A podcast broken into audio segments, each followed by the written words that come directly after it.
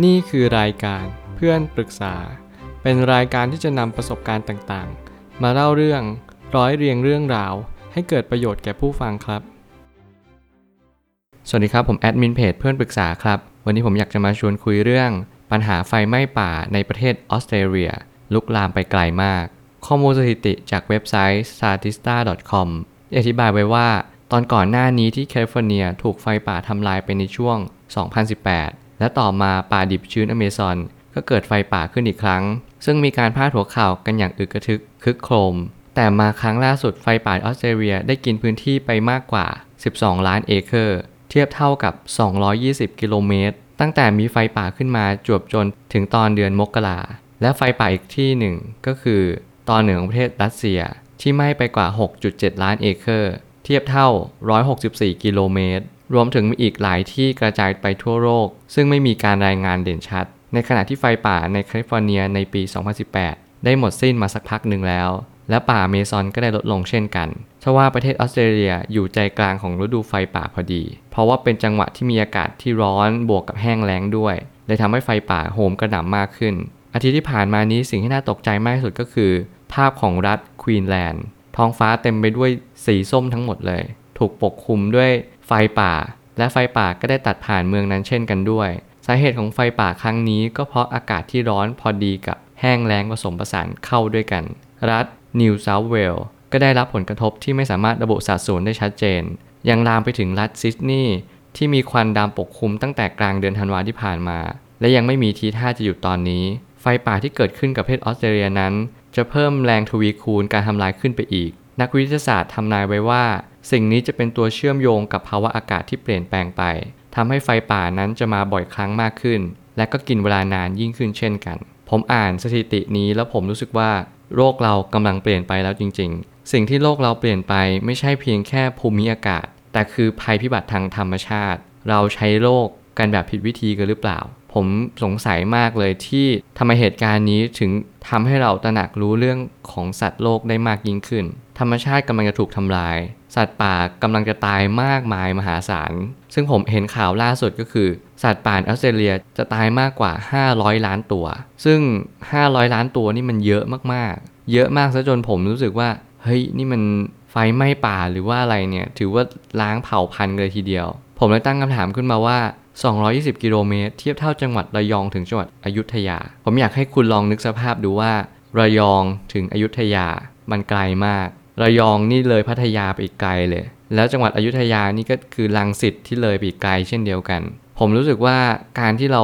เทียบเท่าแบบนี้ทำให้เห็นภาพชัดเจนว่ามันเป็นพื้นที่ที่กว้างมากๆ เอาง่ายๆถ้าเกิดไฟไหม้ป่ากรุงเทพเละแน่นอน เพราะว่าระยองอยุธยาเผลอๆจะลามไปไกลกว่านั้นด้วยและ164 กิโลเมตร เทียบเท่าพัทยากลางถึงจังหวัดปทุมธานี คุณลองคิดว่าประเทศรัสเซียก็ไหม้ไปทั้งหมด 6.7 ล้านเอเคอร์ เทียบเท่า 164 กิโลเมตร หมายความว่าพื้นที่มันกว้างมาก พัทยากลางถึงจังหวัดปทุมธานีนี่โอ้โห ก็ไกลเช่นเดียวกัน แต่ก็ไม่เท่ากับที่ประเทศออสเตรเลียที่ทำลายสถิติไปเรื่อยๆ ตอนนี้ยังไม่หยุดอยู่ตรงนี้แน่นอน ไฟไหม้ป่าจะหยุดได้ตอนไหน ผมมีคำถามนี้เกิดขึ้นมาในความคิด ตอนที่ผม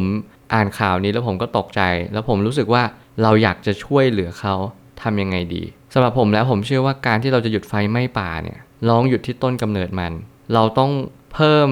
พื้นที่ให้กับโลกใบนี้อย่างเช่น เราลดภาวะโลกร้อนได้ไหมภาวะเรือนกระจกได้หรือเปล่า มันยังทันอยู่ไหมถ้ามันไม่ทันเราต้องแก้ไขทีละจุดแล้วว่า ถ้าเกิดไฟไหม้ป่า เราต้องไม่ให้ไฟไหม้จนเกินไป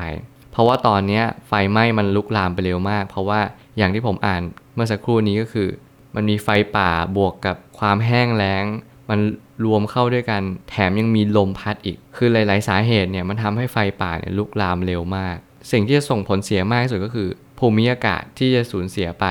ระบบนิเวศก็จะสูญเสียไป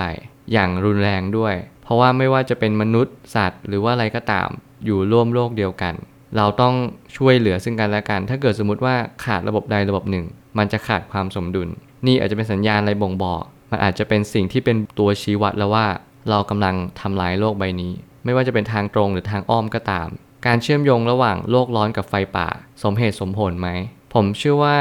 นักวิทยาศาสตร์เขาคงคิดเหมือนกับที่ผมคิดนั่นแหละว่า เออ และอะไรเป็นสาเหตุที่ทำให้เกิดไฟป่า บ่อยครั้งขึ้นยาวนานขึ้น อะไรที่มันทำให้มันยิ่งเลวร้ายมากขึ้นลงไปอีก แล้วผมก็เชื่อว่า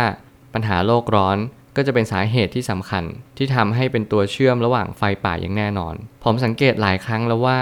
ไม่ว่าประเทศเราจะร้อนหรือหนาวแค่ไหน สิ่งที่สำคัญก็คือมันจะมีความชุ่มชื้น หลายครั้งที่ตั้งแต่ PM 2.5 เกิดขึ้น ความแห้งแล้งมาแน่นอน ความแห้งแล้งบวกกับภาวะลมแรง ฝุ่นก็เยอะเนี่ยผมเชื่อว่าตรงนี้เป็นสาเหตุหลัก ๆ เลยที่ทำให้ไฟไหม้ป่าอาจจะเพิ่มมากขึ้น เพราะจากความรู้สึกแล้วก็รู้สึกว่า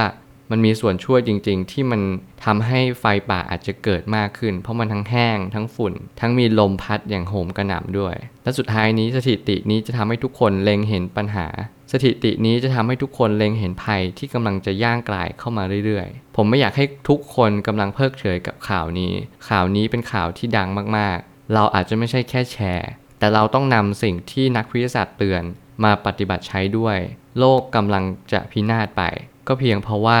เราไม่ได้ดูแลมันเพียงพอ นี่คือสิ่งที่มันตอบโจทย์ในชีวิตว่า เออ ทุกอย่างมันเปลี่ยนแปลงไปแล้วนะ มันไม่เหมือนเดิม โลกเราเป็นสิ่งที่สำคัญกว่าเงินทอง คุณจำเป็นต้องสนใจเรื่องนี้ให้มากๆ เรื่องนี้จะต้องทำให้คุณตระหนักรู้เกี่ยวกับชีวิตได้มากมาย จงอย่าใช้ชีวิตอย่างประมาท ดูแลสิ่งแวดล้อมรอบข้าง